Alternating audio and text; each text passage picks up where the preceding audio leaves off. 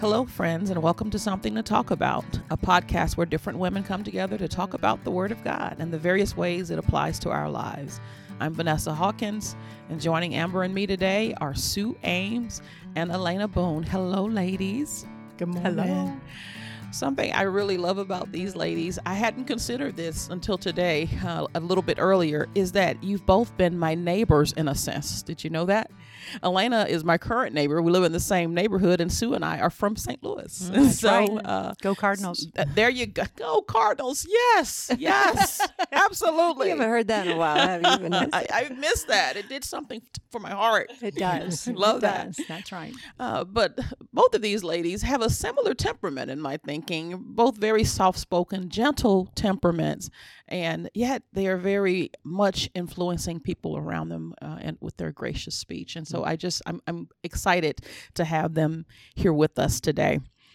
We like to start each podcast with our first things first segment and and some personal introductions. So, um, first things first question. When was the first time you were in charge of baking the Thanksgiving turkey? And how did that turn out for you? I'm Sue Ames. I'm married to Phil and have three adult children Katie, Elizabeth, and Caroline. So, actually, I have never been in charge of making the big Thanksgiving Day turkey. Phil's mom cooked the turkey for mm-hmm. years. Nice. And then when we took over the Thanksgiving cooking, we added in a ham because uh-huh. Phil preferred ham, and I just did a small turkey breast in the crock pot. Uh, I loved it. I like turkey and always wanted some left over, but the rest of the family kind of preferred ham. And then more recently, we've changed the menu again because my children informed me that they really don't like turkey at all. and okay. I seem to be the only family member that did. So now Phil cooks a Boston butt on the green egg and we serve pulled pork. Okay. Nice. It's a very non traditional Thanksgiving meal, but one that my family is much more thankful for and enjoys. Nice. That's the key. Yeah. Yes, true. Mm-hmm. I'm Elena Boone. I'm married to Dan, and we have two adult daughters Catherine, who lives here, and Jenny, who lives in Raleigh. So we married on November 16th, and two weeks after we married was my first Thanksgiving turkey, and I love a moist turkey. So I did an oven bag, and I thought it tasted delicious. It was moist, and I learned my brand new husband likes crisp skin. Oven bags don't do crisp skin. So the next year I did it in an uncovered uh, roasting pan, and the skin was very crisp, but the meat was not all that moist. So I thought, how am I going to marry this? These two marriage was on my mind, and I so I read an unusual recipe where this woman swore that it this created a moist turkey with crispy skin. So I got two grocery paper bags and put the turkey in one side and then the other side co- the other bag covered the first bag and I cooked my Thanksgiving turkey and it was delicious. It had it was hmm. moist meat and crispy skin. So next week I'll make my 34th Thanksgiving turkey in a brown paper bag. Wow, that is interesting. Right. I don't yeah. think I've heard of that before. I've never heard of that. Okay, yeah, we'll we'll be talking, uh, Elena, because I grew up with the, you know, baking it in the bag, roasting it in the bag. So my mom always did that. But my first turkey, um, you know, I had, I turned it. Well, I turned the oven way up to get the crispy skin, mm-hmm. just to brown it, and then just turned it down to like 200 and just cooked it for a very long time. And that actually worked really well and actually gave me crispy skin and it was very moist. But I think part of the moisture was also because I left all the giblets inside and that I left the little bag inside. Oh. It was a very moist oh. turkey. a little bit different flavor, it's maybe. a little different. It's a little different. The little bag has always freaked me out. Like pulling out the little bag, I'm like, what? I just do not like that. I don't. I don't like the giblets. It is a little different. It's a little weird. Oh wow. Well, let's see, Elena. We John and I got married on November 24th, and I did not. Hmm. Now that I'm thinking about it, I did not cook a turkey uh, for that Thanksgiving. We ate. I remember, and his his parents at that time were living out in California, and they had this great little house that had a terrible garbage disposal. And I remember we had somehow made mashed potatoes and we had turkey and the only thing I really remember though is that we stopped up that garbage disposal and flooded the kitchen. And Potatoes will do that. Yes, yes, and we couldn't get it unplugged. Yes. So for like a whole night that it should have been so romantic as part of the honeymoon, it was just like up all night trying to unclog this this garbage disposal. Oh, so it was it was, and then then I think t- and the next year after that, I tried to make a turkey breast. Mhm. So just just the breast, and all I remember was it was dry. It was dry, and the dressing was dry, and so it was a failure. And since then, I haven't had to make one either because we always go to John's dad's family's side, side of the family, and they have this big reunion. And those patriarchs have been in charge of making the turkey for Mm. several years, and they do it excellently.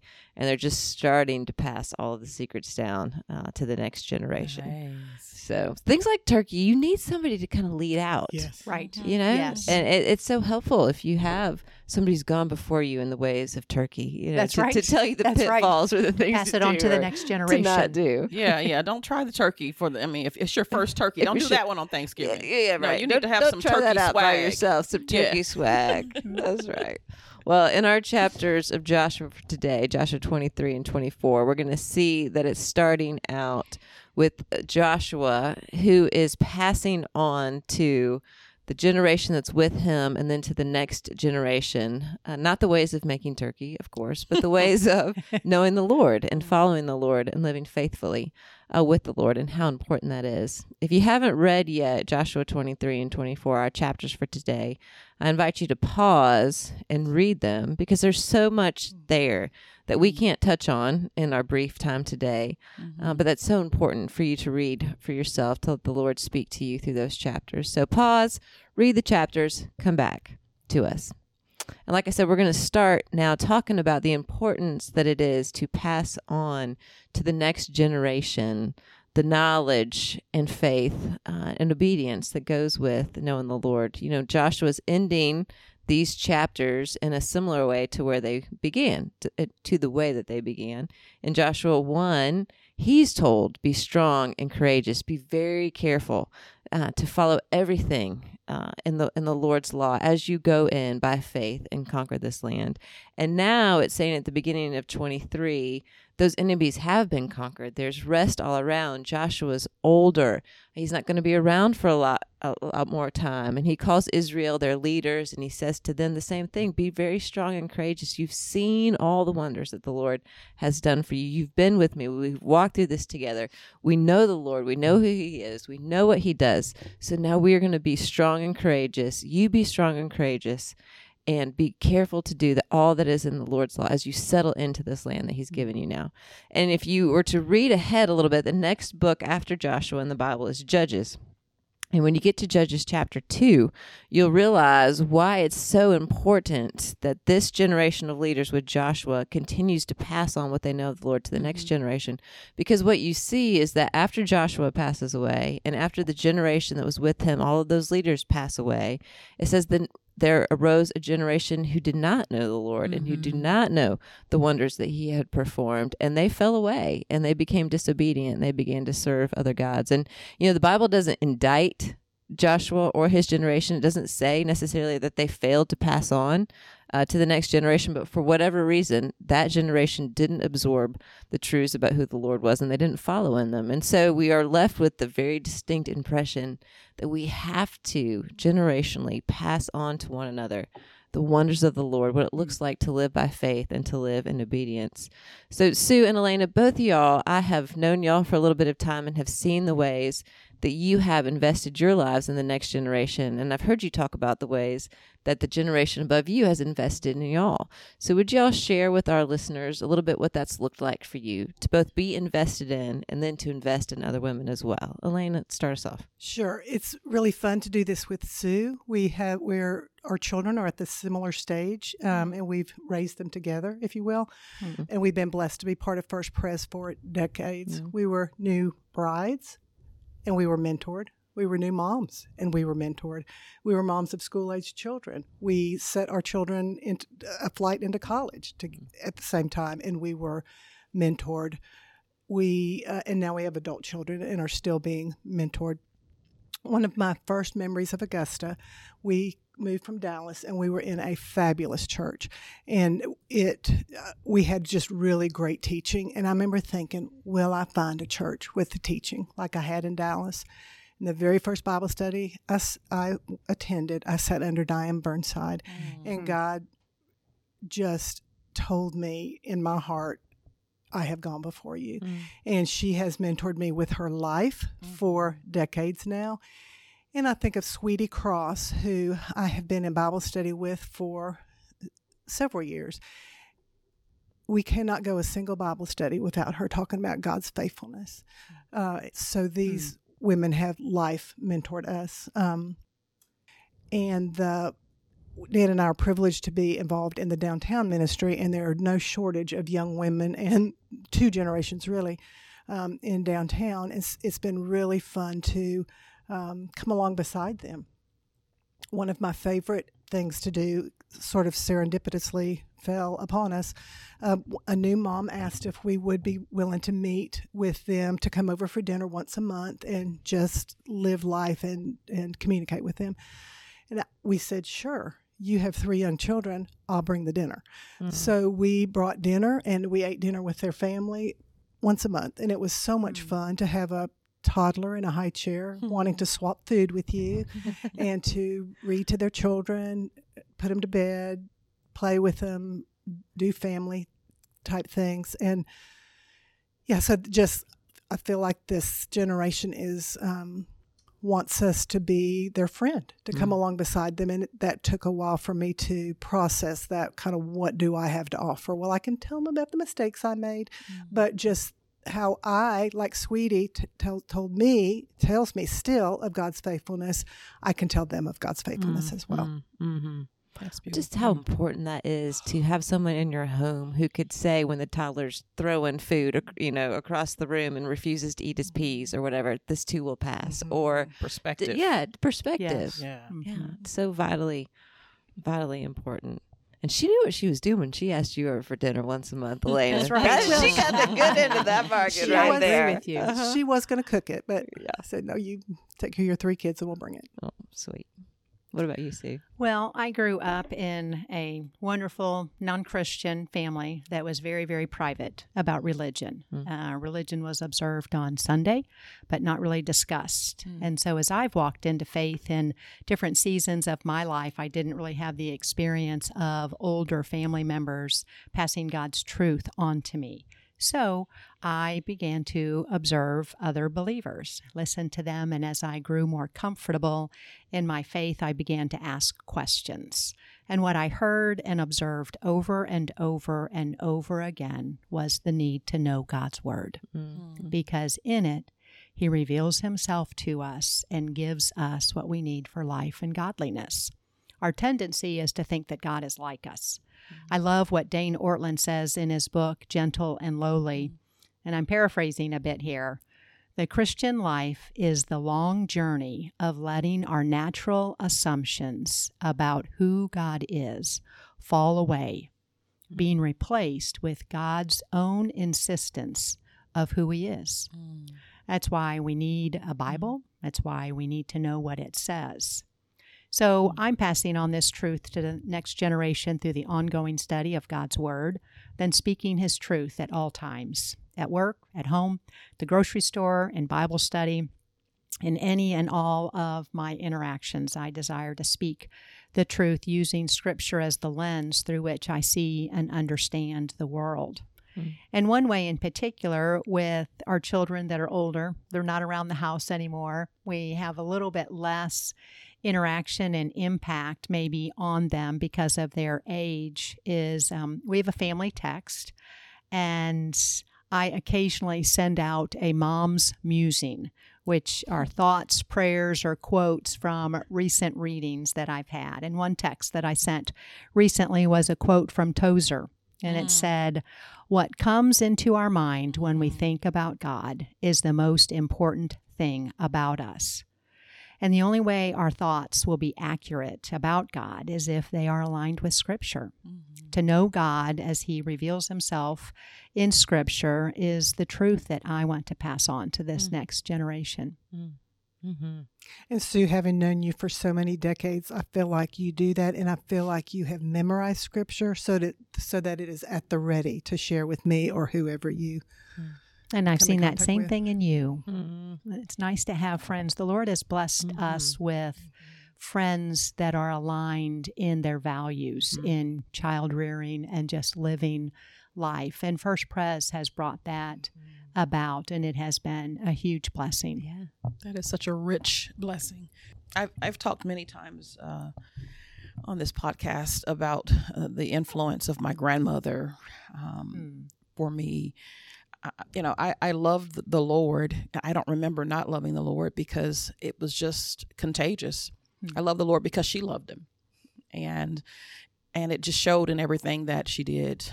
Um, she was very arthritic, just from my earliest memories of her. But I remember her kneeling on those arthritic knees sliding off the side of the bed and just kneeling wow. and pulling her, laboring to pull herself back up. But she just always bowed before the Lord. And then she made her way to the living room after she had gotten showered and everything and opened her old raggedy Bible. And that was the, hmm. that was the, the, the sermon I saw every morning uh, up until I was mm. five years old. And and and I I've remembered uh, as of late too that um, and she would give me my book of Bible stories and so we we'd have Bible study every morning till the Price is Right came on. that was the that was the routine. That was every day until I was five and went to um, kindergarten. But then she also they would sit under the tree uh, in the evenings when it was summer when it was warm out, and they would allow me to teach them the Bible. Oh, how sweet. And so they were my first captive audience. Yeah, that's cool. Mm-hmm. They were my first, you know, so and so my teaching my children, man, it just just flowed so naturally out of what I had with grandma. I mean, mm-hmm. I I, mm. I, didn't even really think about that that's what I was duplicating, but mm-hmm. it mm. was just very much that. So Neat. yeah, such a Vanessa, did she ask you questions for your sermons, or did you were just free to talk about whatever? now, that is that's a great question. You know, I, I mostly remember me just kind of rehashing what I knew about my Bible stories. And so I can remember having my Bible stories open and they're sitting under the tree and I would be telling them what I learned about it, what insight I had about it. And I just really remember just being affirmed. Mm, I don't yeah. remember a lot of questions. I just remember that's right, baby. Mm. And that's right. And that's great. And, you know, and so wow. just, so, so you know, and so my confidence, I think, in, in teaching too comes yeah. from yeah. them and from, you know, my father. But mm. yeah, so um, this passage that we're talking about Joshua is making kind of a speech of his own. and I'm sure yeah, my grandparents yeah. listened to lots of great speeches and not so great speeches too. so throughout the book of Joshua, we have heard the Lord speak to Joshua and Joshua speak to the people using covenant language. And covenants always involve terms and conditions. To hear the lofty terms of the agreement without first being reminded of the God of grace with which they would be entering covenant would have been just crushing to them. Mm. And so Joshua is graciously reminding them of this journey. He's reminding them of the God who has kept this covenant. They knew they could never keep his righteous standards. Mm. Revisiting how he had been gracious to them was key in remembering that their obedience was not only a term of the covenant, but also just a right and grateful response to God's kindness and his faithfulness to them. Uh, their obedience was the term of the covenant that would allow the pathway to covenant blessings and, and their flourishing. So, yeah, what what strikes me over and over again as I'm reading Joshua is just how much of it is a rehashing of the covenant blessings and curses of Deuteronomy 28. So Deuteronomy 28, the Lord will cause your enemies who rise against you to be defeated before you. They shall come against you one way and flee before you seven ways. Uh, and over and over again, we hear um, the people will, were afraid of you. Our, their hearts melted with fear. That's that's covenant. That's covenant language. The Lord will make you the head, not the tail. You shall go up and not down. If you obey the commandments of the Lord your God, being careful to do all that is written in them, not turning aside from it to the left or to the right. That's Joshua 1. That's Deuteronomy 28. The covenant language that we hear in Deuteronomy 28 is just repeated throughout Joshua. And the nature of a covenant is that though there are blessings for obedience and there are curses for disobedience. And so Joshua's charge to Israel seems a bit paradoxical. At the same time, he emphasizes God's faithfulness and covenant keeping and Israel's inability to keep the covenant perfectly. He wouldn't have well meaning Israel to quickly agree to what would mm-hmm. be mm. such a solemn vow. Mm-hmm. Uh, he doesn't take it. They, they quickly say, Well, yes, we will do it. When Joshua gives them mm-hmm. what is commanded, when he charges them, they say, Yes. They quickly say, Yes, we will do it. But he doesn't accept that. He says, You can't do it. Mm-hmm. Yeah. um, he wants them to remember the Lord's faithfulness. He, uh, he doesn't want them to enter this covenant lightly, but he also wants them to remember. He knows the importance of them remembering the Lord's faithfulness. Deuteronomy 8 puts it best. It says it this way He says, Take care lest you forget the Lord your God by not keeping his commandments and his rules and his statutes, which I command you today. Lest when you have eaten and are full, mm-hmm. and have mm-hmm. built good houses and live in them. And when your herds and flocks multiply, and your silver and gold is multiplied, and all that you have is multiplied. Good, this is all good covenant language. Then your heart be lifted up, and you forget the Lord your God, who brought you out of the land of Egypt, out of the house of slavery, who led you through the great and terrifying wilderness with this fiery serpents, scorpions, thirsty ground where there was no water, who brought you water out of the flinty rock, who fed you in the wilderness with manna that your fathers did not know that he might humble you and test you do and do you good in the end. So he's saying, Beware. He's warning them, Beware, lest you say in your heart, My power and the might of my hand got me this wealth. You shall remember the Lord your God, for it is he who gives you power to get wealth, that he may confirm his co- covenant that he swore to the fathers, as it is this day. And if you forget, here comes the curses the Lord your God and go after other gods and serve them and worship them. I solemnly warn you today that you shall surely perish. Mm. Like the nations that the Lord makes to perish before you, so shall you perish because you would not obey the voice of the Lord your God. There are grave mm. consequences mm. to not obeying. And so he wouldn't have them to enter into this covenant lightly. Uh, we've we've heard all throughout how they would be devoted to destruction mm-hmm. if they were to disobey this covenant, and so it's very serious. And he wants them to understand the gravity of their vow, and to have a reverent fear of this covenant God who they're making the vow with. So now, how would you say that a proper fear of God's promised judgment on sin and your own inability to serve Him strengthen you in your walk of faith? Wow, well, what comes first to my mind is a prayer from the Valley of Vision, hmm. which starts off with No day of my life has passed that has not proved me guilty in thy hmm. sight. Mm-hmm. And then a few lines later, he says, Though my sins rise to heaven, thy merits, the merits of Jesus, soar mm-hmm. above them. Mm-hmm. God's judgment on sin has already occurred. Jesus bore the punishment due to me, and now wonderfully I'm covered in his righteousness and can stand behind, behind, uh, before the holy God. Yet, I still sin. Right.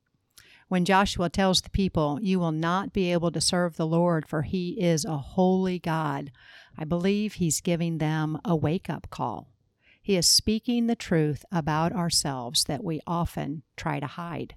I cannot serve the Lord in my own mm. strength, and I cannot serve the Lord without sin. Mm-hmm. And I need that reminder. Mm-hmm. That strengthens me because it pushes me to Jesus, yeah.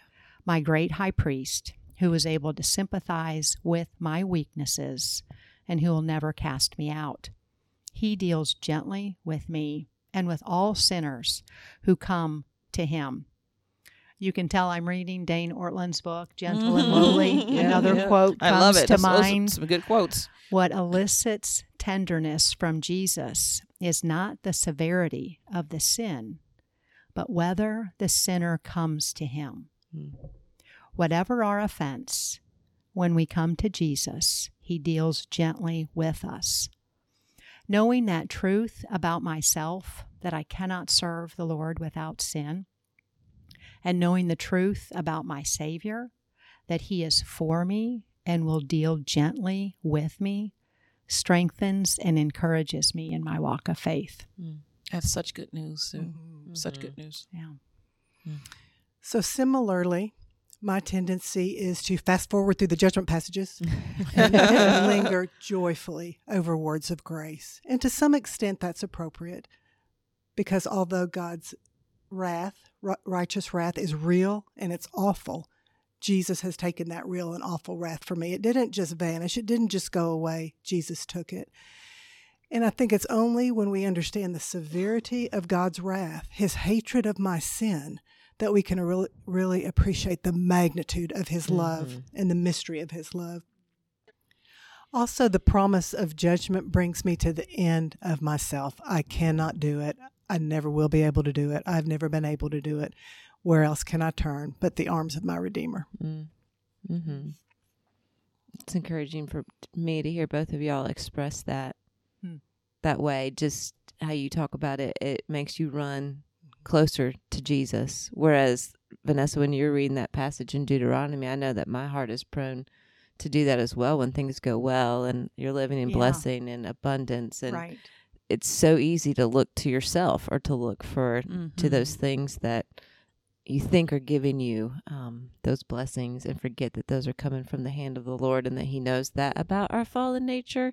And I was thinking as I was reading this passage that I've thought this earlier when we were studying Joshua because it was hard in some ways to see God's judgment on the nations that mm-hmm. he used. Israel to judge and it was stark judgment and uh, terrible in in some yeah. ways and so thinking about that uh, pushed me to think what do I really think about sin and just revealed to me that when I don't think sin is a very big deal um, when I don't think mm-hmm. it's as destructive as it is to humanity, even, and uh, as an offense, of course, to the Lord and destructive to those that He's created that He loves. And when I don't think of it that way, then I think God's judgment is just harsh.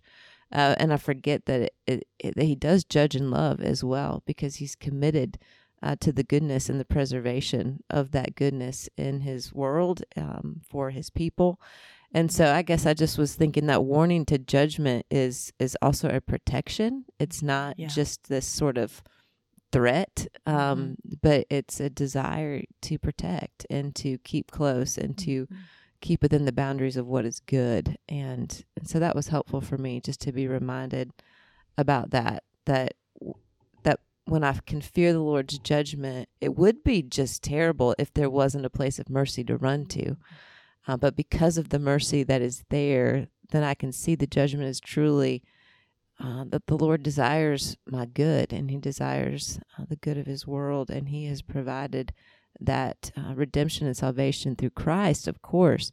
And yet He still desires that sin would be eradicated in me um, as Christ lives in me. And and the more that sin is abolished, uh, the happier and healthier and everything that I am. So I think that's such a great yeah. point that mm-hmm. his commandments are for our good. Yeah. Yes. And yeah. when we realize that, mm-hmm. it's not that things are being taken away from us. Mm-hmm. He is leading us into how we can live in peace. Yeah. Yeah, even in that passage, is that it may go well with you. I mean, yeah, in, in Deuteronomy, right, yeah. it says it earlier that, yeah. that, it may go well with you. Mm-hmm. He desires our flourishing. Right. Mm-hmm.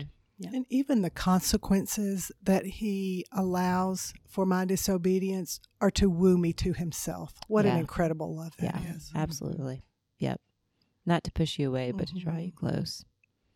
And so he does that by being honest uh, about us and our sin and his feelings towards us, inviting us to come to him in that.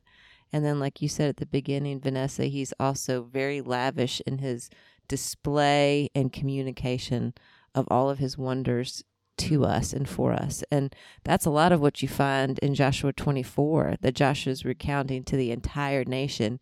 And he starts with Abraham. And I love this because he's just warned the nation that if you go away from the covenant, and it's such a even just picture of marriage. You know, the Lord has married himself to you. Cling to him. Mm-hmm. Don't let go of him and go off chasing these false gods. Right. You just you see this break of relationship mm-hmm. so much portrayed there, but but cling to him and and then he talks about how the Lord initiated that covenant with Abraham. And here was Abraham eh, worshiping all sorts of idols, clinging to all sorts of false gods with really no concept of the one true God at all until the one true God came after him and mm-hmm. established that relationship with him. So even as he's warned the people, stay away um, from these idols, you know, but I go after people who go after idols. I started with your father Abraham. I took him out of that. I brought him to me. I've led him into all of this blessing. And then he goes through and he talks about the wonders that he's performed. And if Dale Ralph Davis, he categorizes them uh, like this. He talks about, you know, that they're wonders. Uh, that the Lord, their surprising grace, you know, surprising grace is Abraham, just snatched out of nothing, and, and just by the Lord's choice, surprising grace uh, they're wonders of gradual pace. I didn't mean that to rhyme, but it does. Surprising grace and oh, gradual. We're doing, we're doing a new thing, Amber. We're doing great. a new thing. I'll start. I'll start rapping next week. Uh, but gradual pace because he says, you know, he he he um, ex- he he gave Abraham multiple descendants. And then he mm-hmm. says basically Abraham had Isaac. That's one. Mm-hmm. Isaac had Esau and Jacob. That's three. You know, it seems like we're not mm-hmm. moving right. along very right. quickly here. We we mm-hmm. know some of us know the story that where the number of the stars. Yeah, right. sky. Yeah. yeah. I'm going to give you all these and yet your wife is barren and you have essentially one child of the covenant. And then the next wife, the next generation, she's barren for a long period of time. She has two, you know, and so you think mm-hmm but these wonders, they might have seemed gradual, but they were consistent. The Lord saw them through. Um, mystifying wonders of power, just the Red Sea being split open, right. the Egyptian army being swallowed up, and all the provisional wonders, just daily manna being provided for every day in mm. the desert. So he lists out all of these things and brings them to the mind of these people and saying, therefore, mm-hmm. choose this day whom you will serve. Mm-hmm. And mm-hmm. that's who you're going to serve, the God of wonders. So, which of God's wonders for y'all ladies in uh, Joshua 24, 1 through 14, reminds you of a wonder that He's performed in your own life and spurs you on in your wholehearted commitment to Him? So, in Joshua, we have talked about God's promises, how He is faithful to each of His promises. All will be accomplished. And we look forward oh, we look forward to the final victory, the final um, battle, the final, we are with Jesus forever. Righteousness has established, um, evil has been judged. And we long for that.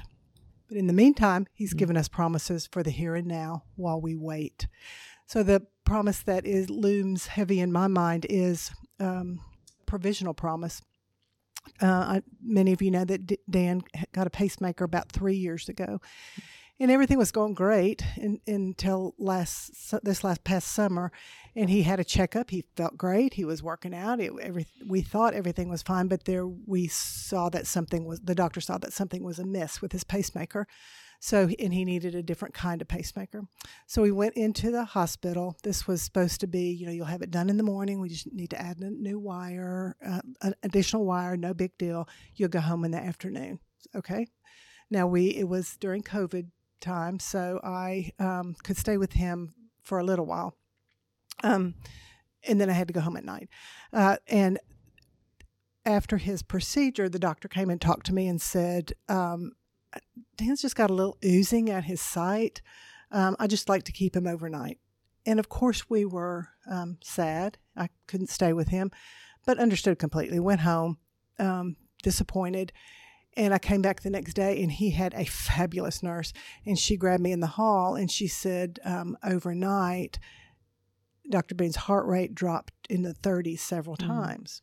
We don't know what it is, but um, he didn't notice it. He slept through it. So I called the tech. The tech came in and um, they needed to figure out why his heart rate was dropping down to 30. So they took him back again. And um, in the meantime, the nurse had had changed his dressing. There was not a stitch of uh, oozing on the bandage or on him. And so um, when he came back, three, so the doctor said it would take about an hour. Well, after about two hours, he sent word everything's fine, but we need to keep him a little longer. So he came back and basically hit one of his original leads had become disattached. Hmm. Wow. And wow. so um, all things work together for good. Did it work together for good that God, I believe, brought oozing in the OR so Dan couldn't mm-hmm. have to mm-hmm. go home? If there had not been the oozing, mm-hmm. he would have gone home. Mm-hmm and this would have been a very different story. Heart rate would have dropped to 30 and wow. So do I believe that all things work together mm. for good, even your disappointments? Mm. I do. God showed me that. Mm. A provision before you even knew what to yeah. ask for, right? Yeah. You didn't even know uh, there was a problem, yeah. and the Lord was providing for that. Well, in Joshua 24, verse 2 and 3, it reads, Thus says the Lord, the God of Israel. From ancient times your fathers lived beyond the river, mm-hmm. and they served other gods. Then I took your father Abraham from beyond the river and led him through all the land. God showed surprising grace to Abraham and called him to himself. I see that same wonder of surprising grace in my life. I grew up in a great, loving Catholic family and culture. My whole world was Catholic. I went to Catholic schools, I had Catholic friends, I played sports on the Catholic Youth League. My relatives were Catholic. I had a nun my aunt was a nun. She was like the liaison to the Vatican. She was like a really important wow. nun. Mm. We went to Mass every Sunday. I went to confession on Saturday afternoon. We were fully immersed in the Catholic world. I didn't know mm. non Catholic people. Wow. In our family, there were six kids, so summers were especially crazy with hmm. all of us home from school. My parents sent me to a Christian athletic camp when I was 10, and I heard the gospel. Summer after summer, I heard this good news, and the seed of truth was planted and began to take root. Even though I would return for 47 weeks of the year to a Catholic world, um, but by the time I headed off to college, the Lord had convinced me that I needed and wanted Him in my life at all times.